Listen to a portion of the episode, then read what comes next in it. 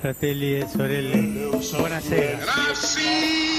Luterilaisuus ei näy. Bismillahirrahmanirrahim. Päältäpäin kovin paljon. In the name of God. Taantuma on nuorempia perheitä. Selittelemättä. I do not give. It is this unseen power. Ensimmäiset naiset vihittiin papiksi Suomen evankelis-luterilaisessa kirkossa 6. maaliskuuta 1988, eli koko lailla tasan 30 vuotta sitten. Se oli kenties pieni askel kullekin näistä alttarille astelevista naisista, mutta suuri harppaus, jos ei nyt ihmiskunnalle, niin kirkolle ainakin.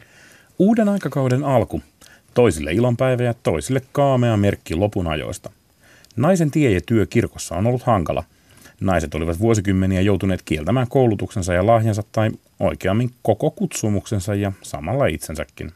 Kun naisille vihdoin avattiin pappisvirka, ei maailma tullut valmiiksi. Alttari on usein erottanut. Vielä tälläkin vuosituhannella kollegat ovat kieltäytyneet yhteistyöstä heidän kanssaan. Jotkut eivät edes suostu kättelemään sakastissa.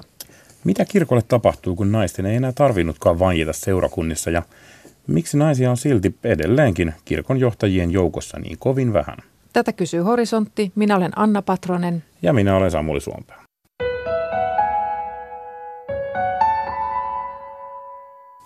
Tervetuloa Horisonttiin johtava aluepastori Paula Närhi. Kiitos.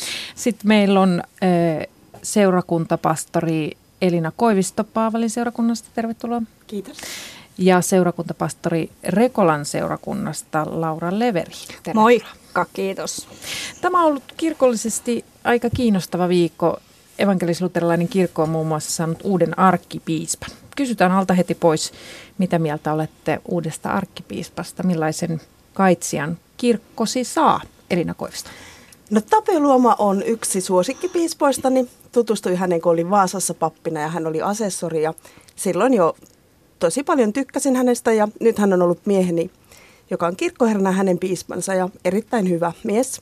Mutta myös Björn Wikström on se toinen suosikkipiispani, että tässä oli niin kuin molemmat ehdokkaat todella hyviä. Entäs Paula Närhi ja Laura Leveri? No, loppusuoralla oma valintani, jos olisi ollut äänioikeus, olisi ollut toinen, mutta että saamme varmasti hyvin kokeneen ja kirkon tuntevan piispan. Laura. No, mun mielestä Tapio on oikein mukava mies, että aina kun on tavannut hänet, niin me tullaan ihan tosi hyvin juttuun, että mitäs tässä ainakin mua voi ihan mielellään kaitsea. Te olette todellakin kaikki kolme pappeja ja tänään puhutaan pappeudesta.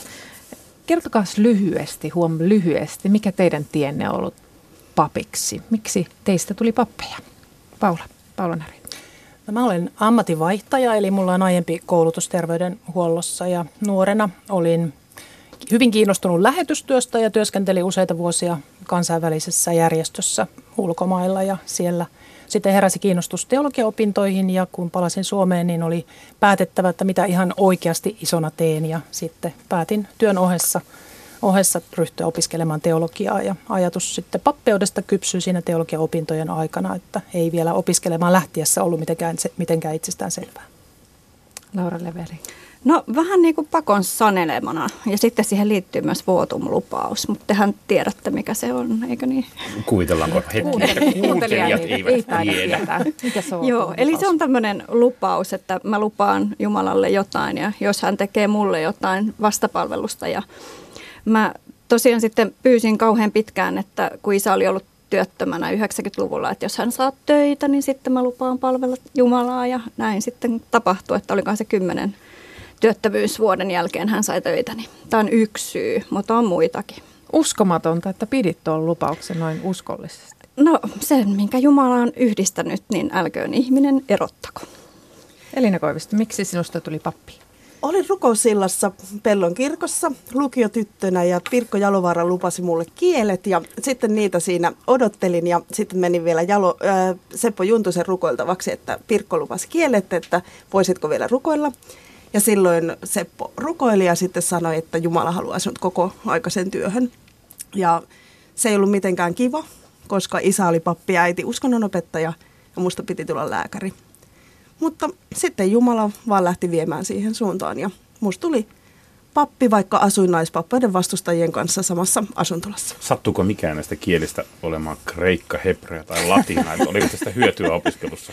No, en saanut niitä kieliä. En siis saanut puhu kielillä. Mutta kreikka ja hebreahan olivat oikein mukavia tuttavuuksia kympin tytölle. Hei, väännetään rautalangasta tässä heti alkuun sana naispappi pois tästä keskustelusta. Meidän ohjelman otsikossa lukee, että miten yhteinen pappisvirka on muuttanut kirkkoa. Ja mä sain juuri ennen kuin aloitettiin tämä keskustelu, niin vähän teiltä sen näköistä hymyä, että ainakin osa teistä oli tyytyväisiä siitä, että puhumme yhteisestä pappeudesta, eikä ohjelman otsikko ole, että naispappeus 30V. Mitä väliä tällä on? Paula? Kirkossa on yksi pappeus, joka ei ole sukupuoleen sidottu. Sen takia oli hyvin ilahduttavaa, että tässä ohjelmassa puhutaan yhteisestä pappeudesta. Jos mä kerjään kehuja vielä muiltakin, niin... No, mulle olisi ihan naispappeuskin kelvannut. Mä oon tällainen perinteinen, että puhun naispapeista ja miespapeista ja ei tunnu missään. Entäs Laura Leveri? No, mä oon kanssa sitä mieltä, että meillä on vain yksi papin virka ja silloin kun kutsutaan papin virkaan meitä, niin se ei tarkoita sitä, että papin virka olisi sidottu jollain tavalla sukupuoleen tai johonkin muuhun, vaikka synnynnäiseen ominaisuuteen. No, ensi viikolla tulee todellakin kuluneeksi 30 vuotta siitä, kun Suomen evankelis-luterilainen kirkko sai ensimmäiset naispuoliset papit. Eli papin virasta tuli yhteinen ja kuunnellaan tähän väliin yksi juttu 30 vuoden takaa. Helsingin tuomiokirkko alkoi täyttyä yleisöstä jo tuntia ennen jumalanpalveluksen alkua. Innokkaimmat seurakuntalaiset olivat varanneet paikkansa ennen 9.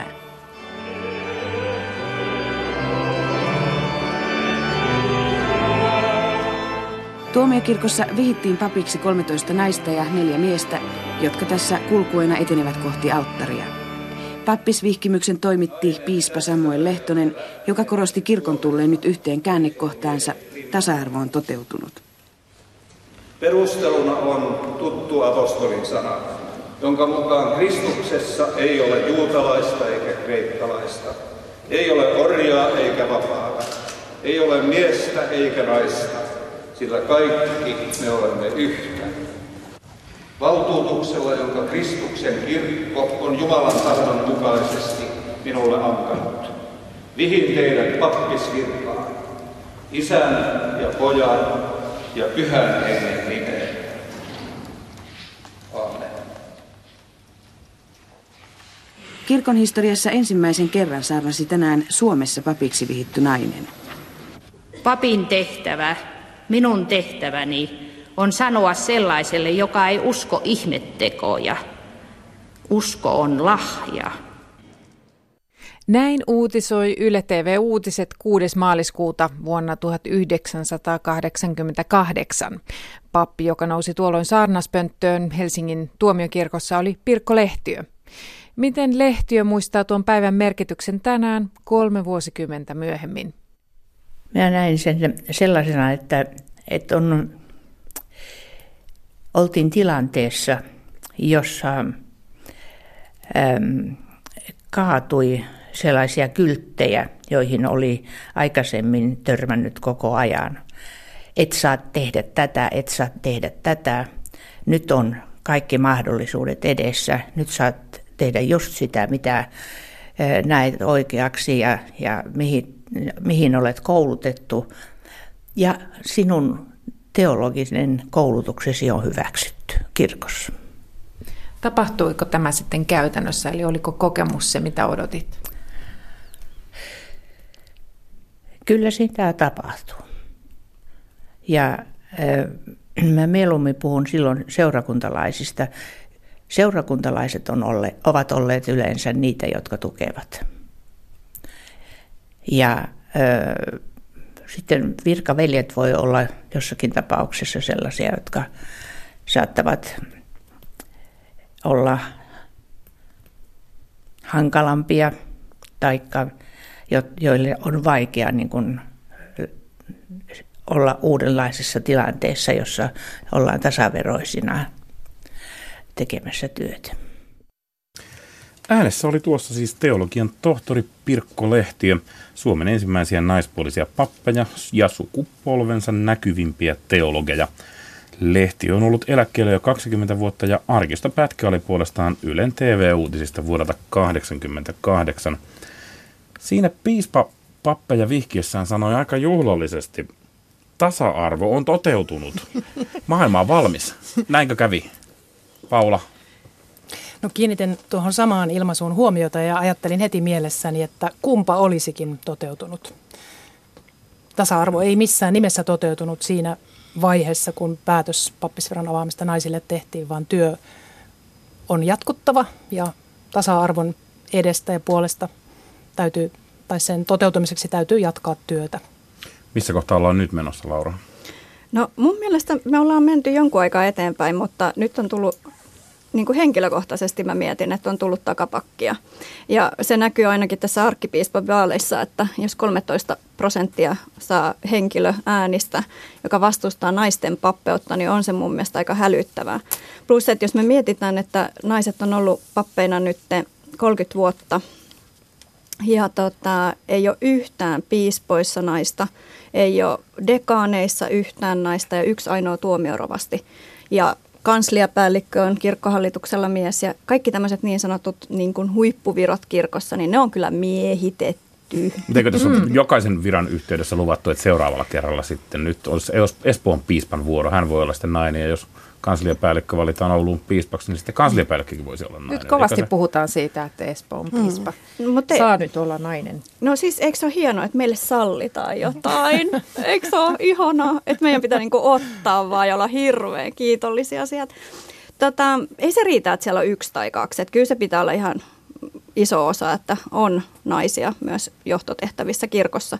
Ja mun mielestä on erinomaisen hienoa, että jos kirkkoherroista on jo 20%, niin kuin luin, niin naisia, mutta paljon on vielä matkaa.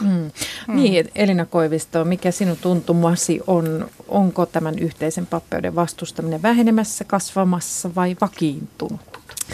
No mulla on tosiaan pappisvuosia tulee 20 tänä vuonna. Ja olen ollut muun muassa telkkarissa tuomio-ohjelmassa puolustamassa sitä, että niin kuin tilanne on hyvä ja ei ole tämmöistä naispappeiden vastustusta. Ja mut on valittu Vaasassa virkaa ja siinä oli tämmöinen naispappeiden vastustajapappi, joka oli mun takana. Ja ensimmäiset tämmöiset niin kuin mun kipeät kokemukset tuli viime keväänä. Olin tuolla Petrus församlingissa sijaisena ja siellä niin kuin tavallaan siellä oli työkaveri ja siellä oli itse asiassa useampikin työkaveri, jotka vastustaa naispappeutta. Ja aika kipeältä se sitten tuntuikin olla siinä tilanteessa, että mulle niin kuin sanotaan, että se on sinun syy, että nuo seurakuntalaiset ei tule tuonne pääsiäiskirkkoon. Ja yllätyin siitä omasta tunnereaktiosta, että se tuntui tosi vaikealta. Kysymys ei ole siis pelkästään työtovereista, vaan puhuit nimenomaan seurakuntalaisista. Kyllä. Että sekä näissä työtovereissa että seurakuntalaisissa ja ehkä enemmänkin on näitä, että seurakuntalaisissa on naispappeuden vastustajia, että kyllähän me ollaan menty aika tiukaksi tässä, että kriteerit papiksi pääsyyn on niin kovat, että näitä alkaa olla aika vähän papeissa naispappeuden vastustajia, että he on siirtynyt tänne Luther-säätiöön mutta seurakuntalaisissa on näitä naispappeuden vastustajia. No nyt Elina Koivisto tuossa kertoi yhden kipeän kokemuksen. Onko teillä, Paula ja Laura, onko teillä kokemuksia siitä, että miespuolinen kollega olisikin kieltäytynyt? Tämä ei ollut siis mies, vaan tämä oli naiskanttori. Tasa-arvon nimissä voivat naispappeutta vastustaa kaikki sukupuolet. No niin, muotoilen kysymyksen uudelleen. Onko teidän pappeuttanne kyseenalaistettu? No ei suoranaisesti. Oma työurani olen tehnyt täällä pääkaupunkiseudulla, jossa tilanne on kuitenkin toisenlainen kuin monilla pienemmillä paikkakunnilla tai muualla päin Suomea. Että hyvin sellaista ehkä pientä hienovarasta kyseenalaistamista tai jossakin sivulauseessa saattaa tulla ilmi, että mistä on, että ihminen vastustaa tai ei hyväksy virkaani, mutta että ei suoranaista syrjiviä kokemuksia. Entä Laura Leveri, sinun kokemuksesi? Joo, mut vihittiin Turun tuomiokirkossa vuonna 2006 ja kyllä mä yli vuoden väistin alttaripalveluksessa ja kuulin siitä, että kuinka mä saastutan kirkkotilan ja kuinka mun kastamot lapset menee helvettiin ja En mä enää muista, mitä mä en olisi kuullut niin kuin negatiivista, mutta mä oon ehkä eri mieltä siitä, että ei pääkaupunkiseudulla ole tätä naispappeuden vastustusta. Että siinä mielessä on niin kuin Elinan kanssa samoja kokemuksia, että ei tulla kirkkoon silloin, kun nainen on saarnaamassa tai toimii liturgina. Ja sitten tämmöistä niin kuin ihan vähättelyä. Ja kyllä mun mielestä sekin, että jos kollegat tai jotkut sanoo, että oi kun ihana, kun se mies pappi tuli sinne, niin tämmöinen on. Puhuit väistämisestä, eli mitä se konkreettisesti tarkoittaa? Eli olin eri aikaan sitten alttaripalveluksessa, eli he miespuoliset kollegat eivät voineet tulla minun kanssani samaan aikaan alttarille. Että he toimitti messut silloin, kun minä tai muut naispuoliset kollegani eivät olleet sitten kirkossa. No niin, eli siis vuonna 1988 Suomi sai ensimmäiset naispuoliset papit. Suuri yleisö otti hyvin vastaan naiset pappeina, mutta käytännössä monissa seurakunnissa todellakin ajauduttiin ristiriitoihin. Paula Närhi, sinä olet tutkinut näitä ristiriitoja väitöskirjassasi. Millaisia nämä ristiriidat olivat tyypillisimmillään? No oikeastaan ei voi sanoa, että oli tyypillistä ristiriitaa, koska eri seurakunnissa ne oli saanut hyvinkin erilaisia ilmenemismuotoja. Mutta taustalla oli tietenkin aina se, että seurakunnassa oli joko työntekijöissä, esimiehinä, papistossa tai muissa työntekijäryhmissä heitä, joille naisten pappeus oli haaste tai jotka eivät sitä hyväksyneet ja usein eivät myöskään niin kuin suostuneet tekemään töitä naispuolisten pappien kanssa. Ja tästä oli sitten syntynyt hankausta ja vääntöä, että miten näissä käytännön törmäystilanteissa toimitaan, kenen ehdoilla mennään ja onko esimerkiksi oikein järjestellä työvuoroja niin, että se perustuu sukupuoleen. Laura Leverin. Tässä niin kuin mun mielestä ei ole vain messuista kyse, että yleensä tässä koskee niin kuin kaikkia kirkollisia toimituksia, että ketä suostutaan siunaamaan hautaan tai ketkä suostutaan vihkimään avioliittoa tai siunaamaan heidän avioliittoa tai sitten kastamaan lapset. Tämä työvuorojärjestely on ensinnäkin ihan käsittämätöntä, että siihen suostutaan vielä jossain päin Suomea. Suostutaanko edelleen? Joo. Työvuorojärjestelyt on erilaisin ukaisiin kielletty jo vuosia sitten, mutta viimeksi eilen keskustelin erään naisen kanssa, joka kertoi heillä seurakunnassa edelleen tällaisia järjestelyjä tehtävän. Elina, onko sinun työvuorojasi koskaan jouduttu missään järjestelemään sen mukaan, että et ole häiriöksi naista kaihtaville miehille? Joo, tuo siis viime keväänä Petrus församlingenissa niin päätettiin niin, että keväällä en ollut tuolla Oulunkylän vanhassa kirkossa, joka on tämän Halvar Sandelin oma kirkko ollut. Hän oli jäänyt sitten vuodenvaihteessa eläkkeelle ja tulin sitten sen jälkeen seurakuntaan ja sitten kirkkoherra näki parhaaksi, että toimin muissa sitten tehtävissä. Kesällä hoidin kyllä sitten koko kuukauden yksin näitä kaikkia Jumalan palveluksia tein siellä myös, mutta täytyy sanoa, että osallistujia oli muutamia. Että olin vähän sillä lailla, että pitikö mennä nyt Paavalista, joka on Suomen liberaalein seurakunta, niin pitikö mennä sitten tänne toiseen ääripäähän, että voisiko joskus löytää sitä kultaista keskitietä. Palaan vielä Paula Närhi todellakin, kun sinä olet tutkinut varsinaisesti näitä ristiriitoja. Mitä näille kun tämmöinen ristiriita oli tai on seurakunnassa, niin mitä se vaikutti siihen käytännön työhön ja siihen elämään ja siihen ilmapiiriin?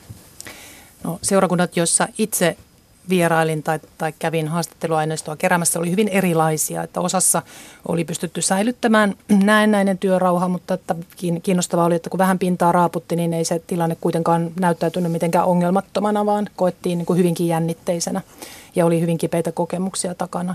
Pahimmillaan seurakunnat oli ajautuneet hyvin vaikeisiin monimutkaisiin tilanteisiin, eli oli osapuolet, jotka oli lukkiutunut omiin poteroihinsa ja ratkaisupyrkimykset oli ollut tuloksettomia ja koko seurakunnan ilmapiiri oli hyvin tulehtunut. Vaikutti sekä työyhteisöön totta kai ja myös seurakuntalaisiin. Ja löytyykö sellaisia seurakuntia, missä olisi löytynyt sellaisia rakentavia tapoja elää kahden rinnakkaisen todellisuuden kanssa ratkaisuja? No kuten jo äsken totesin, niin vaikka näennäinen työrauha oli pystytty jossakin seurakunnissa säilyttämään, niin sitten todellakin sieltä pinnan alta kuitenkin paljastui, että ei se tilanne ollut mitenkään ongelmaton eikä vailla jännitteitä. Minkä verran Laura ja Elina te olisitte valmiita joustamaan sen hyväksi, että kirkossa olisi tilaa ja kirkossa voisivat itsensä kokea hyväksytyksi myös niin sanotun vanhan virkakäsityksen edustajat. Puhuttiin tästä väistämisestä, työvuorojärjestelyistä ja sittenhän on seurakuntia, joissa on annettu jollekin herätysliikkeelle, esimerkiksi Porin telian seurakunnassa tällaisen niin sanottu telian malli, eli siellä Suomen luterilainen evankeliumi yhdistys saa pitää messuja, joissa ei sitten ole nainen alttarilla häiritsemässä. Minkä verran olette valmiita joustamaan? No, mä oon tosi joustava ihminen ja mä oon niin kuin periaatteessa valmis tosi paljon joustamaan. Mutta juuri se viime kevään kipeys tulee siitä, että jos mua ei niinku hyväksytä ihmisenä, eikä minua niinku kunnioiteta. Ja se sellainen, niinku, mä ajattelin, että meidän on hirveän tärkeää oppia nyt, kun meillä on myös sitten tämä tasa-arvoinen avioliittolaki ja siihen liittyvät jännitteet, niin meidän on niinku tärkeää oppia sitä toistemme kunnioittamista. Ja juuri tänään pidin työpaikallani strategiapäivässä siitä pikku palosaarnan, että miten se ei riitä, että me siedetään toisiamme, vaan meidän pitää oppia kunnioittamaan. Ja olen ollut näiden naispappeuden vastustajien kanssa muun muassa vuonna 1994 fuksityttönä tietämättömänä lähdin Halvar Sandelin johtamalle matkalle Göteborgiin. Ja siellä niin kuin nämä nuoret fuksipojat sitten, tai oli ne ehkä pari vuotta opiskellut, ne niin kuin oikein ihan mahtava tyyppi se yksi, kun se ei edes kättele naispappeja. Siis vähänkö cool. Ja tämmöinen niinku tavallaan, että meidän pitää niinku oikeasti miettiä, että mitä se kunnioitus on. Laura, millä tavalla kykenet osoittamaan kunnioitusta heille, jotka jättävät kättelemättä sinut sen takia, että olet nainen? No mun mielestä se on tosi niinku moukkamaista ja en mä tiedä enää, että onko se edes huvittavaa. Että mun mielestä se loukkaa sitä, että ei arvosteta ehkä sitä mun uskoa ja sitä mun vakaumusta. Että mä en näe, niin kuin, että miten mun usko ja vakaumus olisi mukaan huonompi ja se kutsu, jonka mä oon saanut. Ja mä aikaisemmin mä olisin sanonut, että mä olisin joustava, mutta nyt mä oon kyllä tosi joustamaton. Että mun mielestä pitää kunnioittaa kirkolliskokouksen päätöksiä ja yhteistä virkaa. Hei, millainen rasite tämä historian taakka ja tämä, että tämä ilmiö edelleen on tässä kirkossa. Minkälainen taakka se on teille pappeina, jos ajattelette omaa pappeuttanne ja sitä identiteettiä, ammatti-identiteettiä? Siis sehän on niin kuin naispappina on ihan mahtavaa olla seurakuntalaisten keskuudessa. Se on niin kuin sellainen, että aina sä, voi ihanaa, kun tuli nainen ja voiko te naiset, te osaatte kuunnella, te puhutte hyvin, te olette lämpimiä. Ja siis se on niin kuin todella hyvää palautetta, mitä olen saanut kaikki nämä 20 vuotta kaikissa paikoissa, missä on ollut töissä. Että ne on ihan sitten tämmöisiä yksittäistapauksia ollut. Lämpimiä.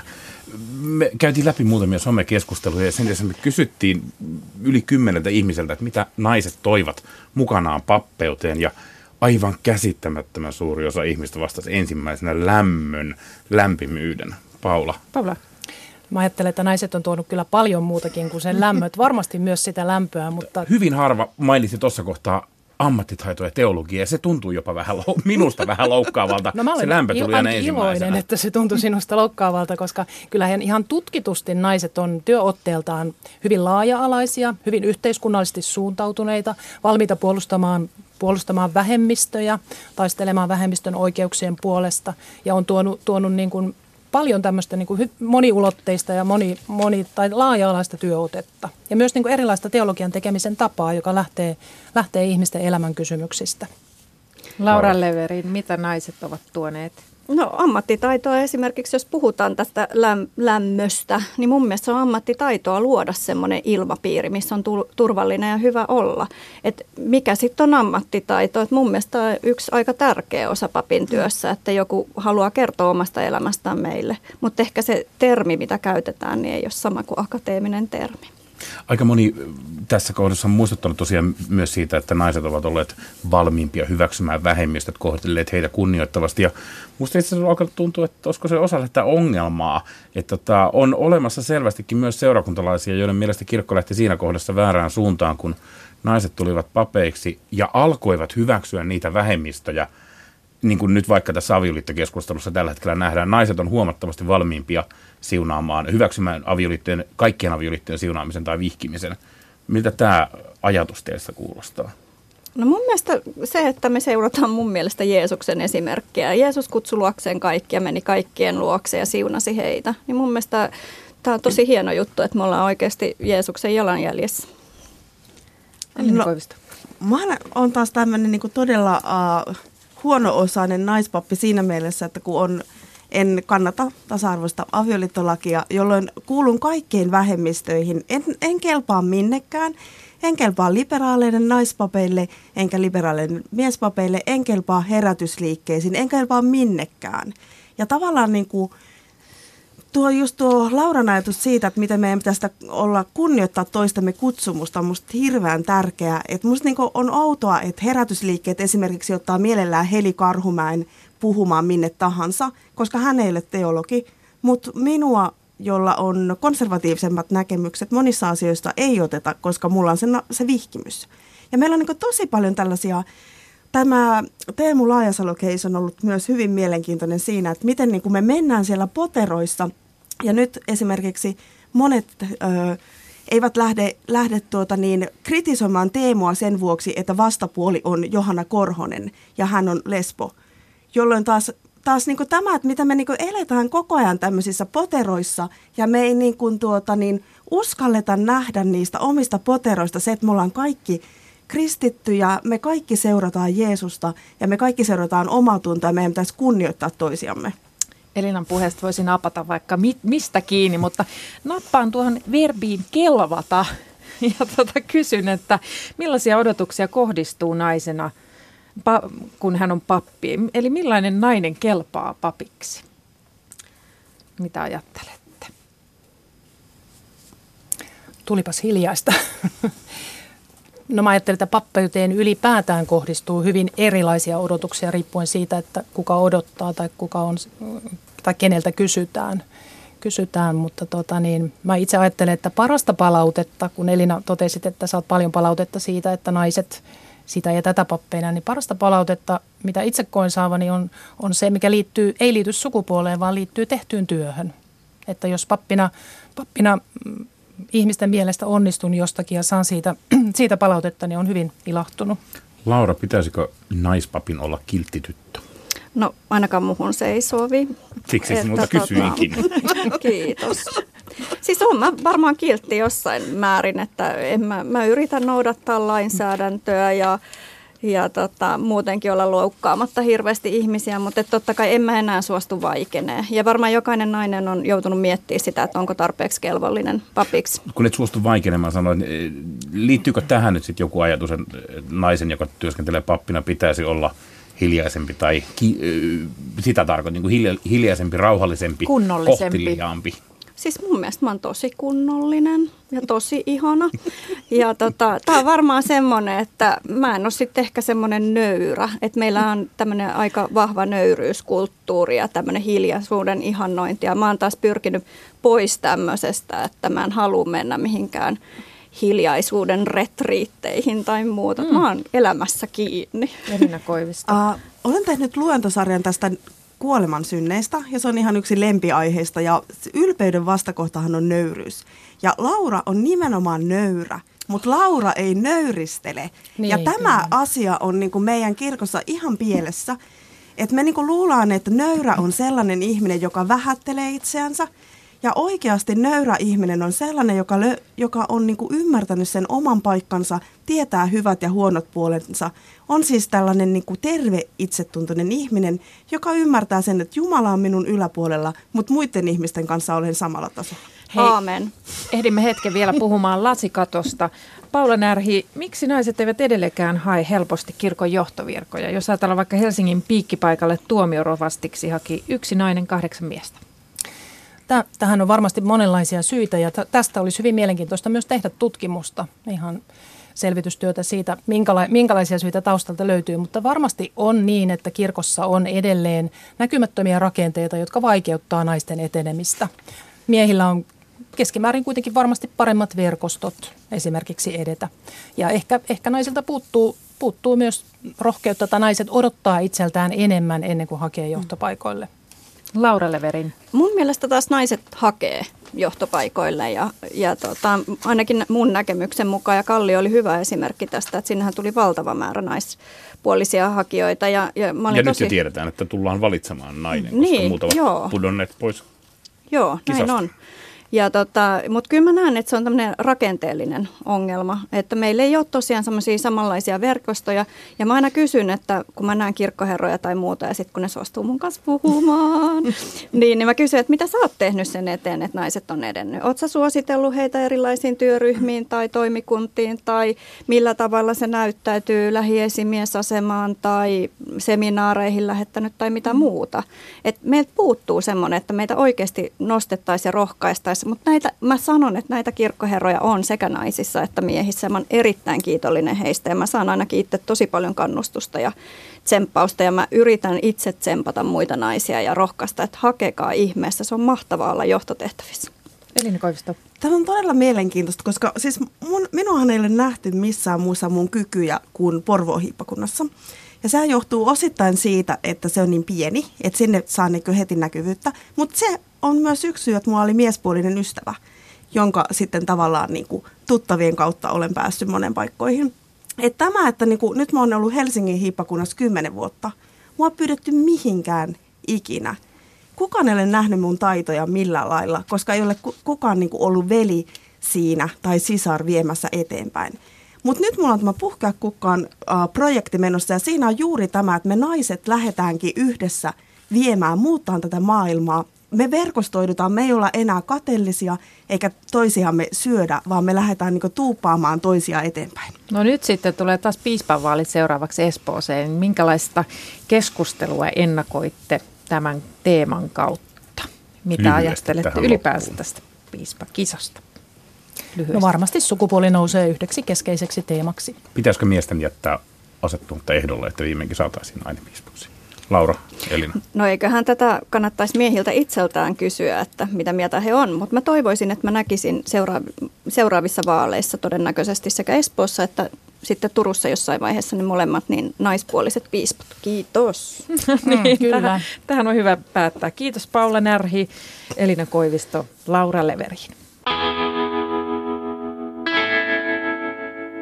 Pirkko Lehtiö oli siis ensimmäisiä suomalaisia naispuolisia pappeja ja toimi työuransa aikana muun muassa Helsingin hiippakunnan pääsihteerinä ja Hongkongin luterilaisen teologisen seminaarin professorina.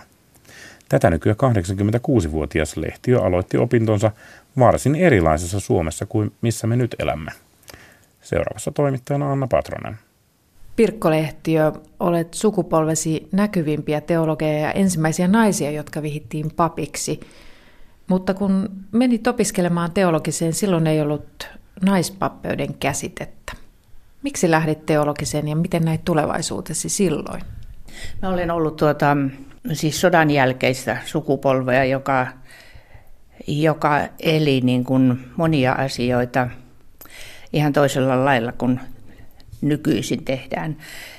Ja silloin oli erittäin voimakas semmoinen, mä oon kutsunut sitä teiniherätykseksi.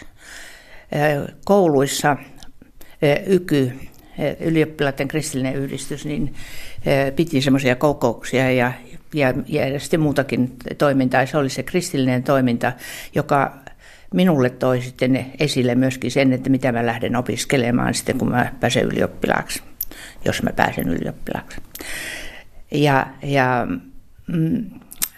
Sitten sen aikana mulle kypsyi niin kuin ajatus siitä, että se mitä mä haluan opiskella on teologia.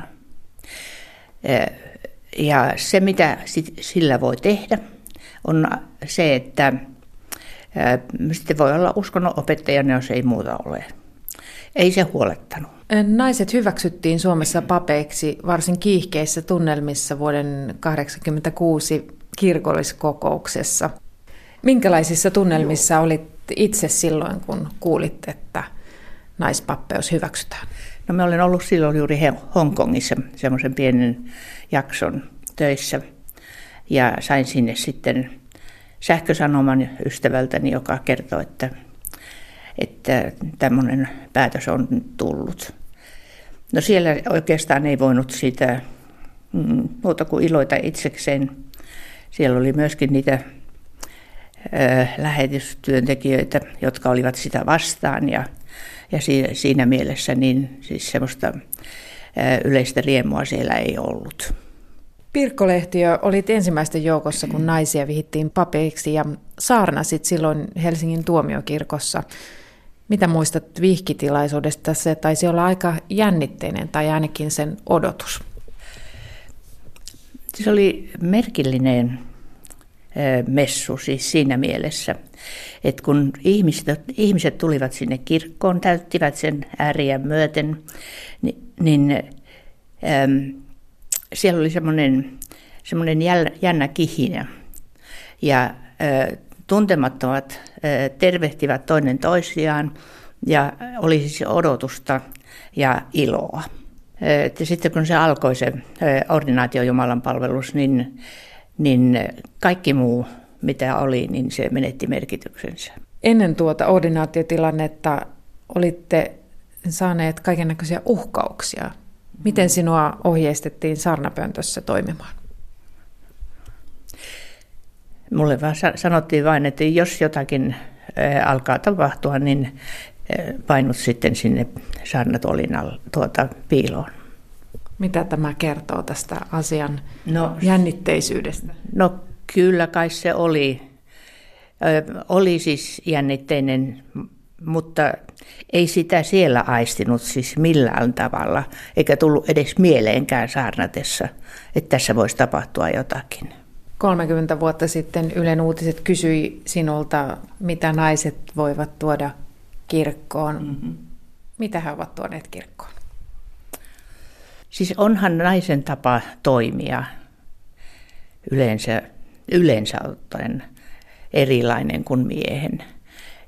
Ja siis se semmoinen pönäkkyys, joka papin virkaan liittyi, niin eihän se sopinut sillä lailla naisille. Ja meissä tietysti on vaikka kuinka paljon erilaisia ja eri lailla olemme toteuttaneet sitä, mitä tuli vastaan. Mutta nyt sanoisin, että se mikä on tärkeintä, oli se, että siis kirkon virka sai myöskin naisen kasvot. Diakonissa oli ollut olemassa, mutta että siis pappisvirassa myöskin niin nainen tuli sillä lailla näkyviin. Ja sehän se olikin se yksi paha puoli, että se tuli näkyviin. Erilaiset pappisvirkaa koskevat näkemykset ovat aiheuttaneet lukemattomia ristiriitatilanteita seurakunnassa ja itsekin olet joutunut niitä kokemaan. Kuinka paljon niissä on ollut kyse ihmisten ihan alkeellisempienkin käytöstapojen puutteesta? Kuinka paljon siitä, että ollaan eri linjoilla näkemyksissä?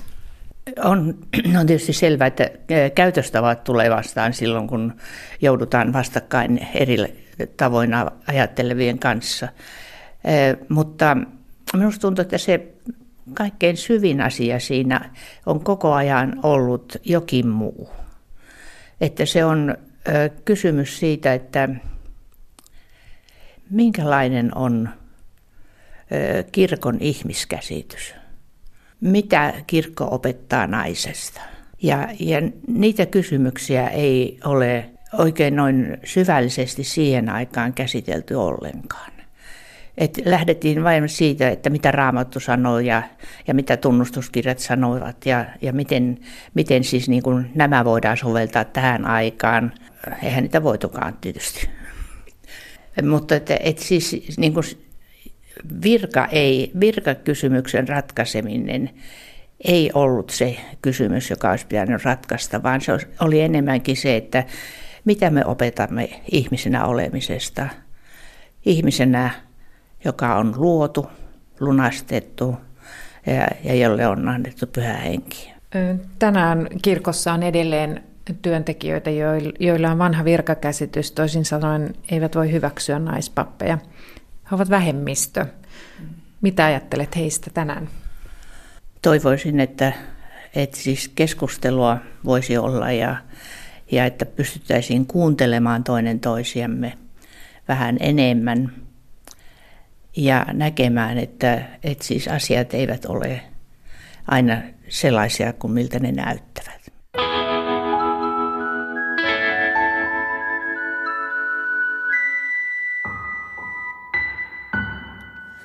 Luterilainen kirkko on valinnut tällä viikolla itselleen uuden arkkipiispan. Nykyinen arkkipiispa Kari Mäkinen jää eläkkeelle kesällä ja torstaina kirkon jäsenet valitsivat valitsemiensa edustajien valitsemien edustajien välityksellä kirkolle uuden arkkipiispan. Kirkollinen demokratia itse asiassa kuulostaa aika monimutkaiselta, kun tämän kuvion sanoo ääneen. Kari Mäkisen saappaisiin on siis vaaleissa asetettu Espoon piispa Tapio Luoma. Arkkipiispa on kirkon ääni ja Espoon piispa saa nyt siis entistä suuremman megafonin käyttöönsä. Samuli Suonpää tapasi piispa Tapio Luoman ja kysyi, mitä sellaista hän aikoo arkkipiispana saada aikaiseksi, mikä ei vielä Espoosta käsin ollut mahdollista. No olit aivan oikeassa siinä, että arkkipiispan virka on siinä mielessä painava, että sitä kuunnellaan ja arkkipiispan sanomisia seurataan. Ja siinä mielessä tietysti myöskin se vastuu siitä, mitä haluaa sanoa, se koe sen jo nyt, että se on huomattavasti suurempi.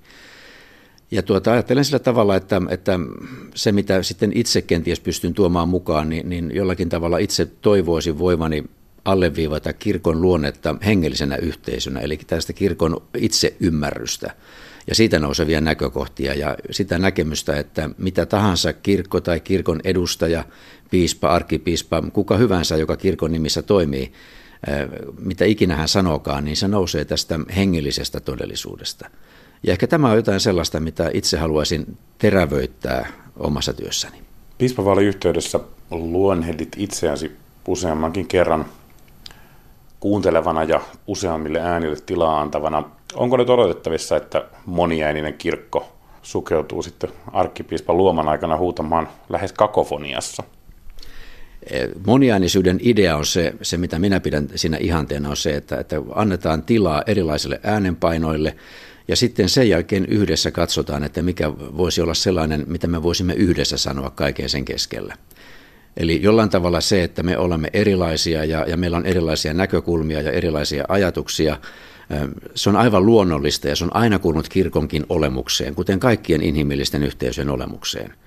Jos me olisimme kaikesta aina automaattisesti samanmielisiä ja samaa mieltä, niin mihinkä tarvittaisiin ylipäätään kokouksia tai yhteen tulemisia?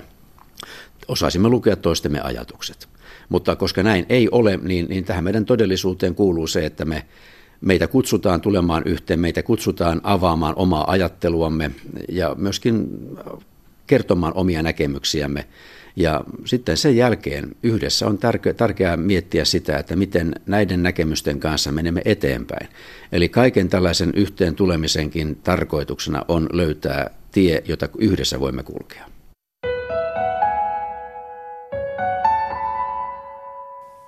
Perjantaina valmistui tilintarkastusyhtiö Maura Auditilta tilattu erityistarkastus luottokorttien käytöstä Helsingin seurakuntayhtymässä. Samuli Suonpää soitti seurakuntayhtymän tarkastustoimikunnan puheenjohtajalle Pertti Sundbergille ja kysyi, miten Helsingissä on visa vinkunut. Kuitteja puuttuu ja laskujen hyväksynnässä on puutteita.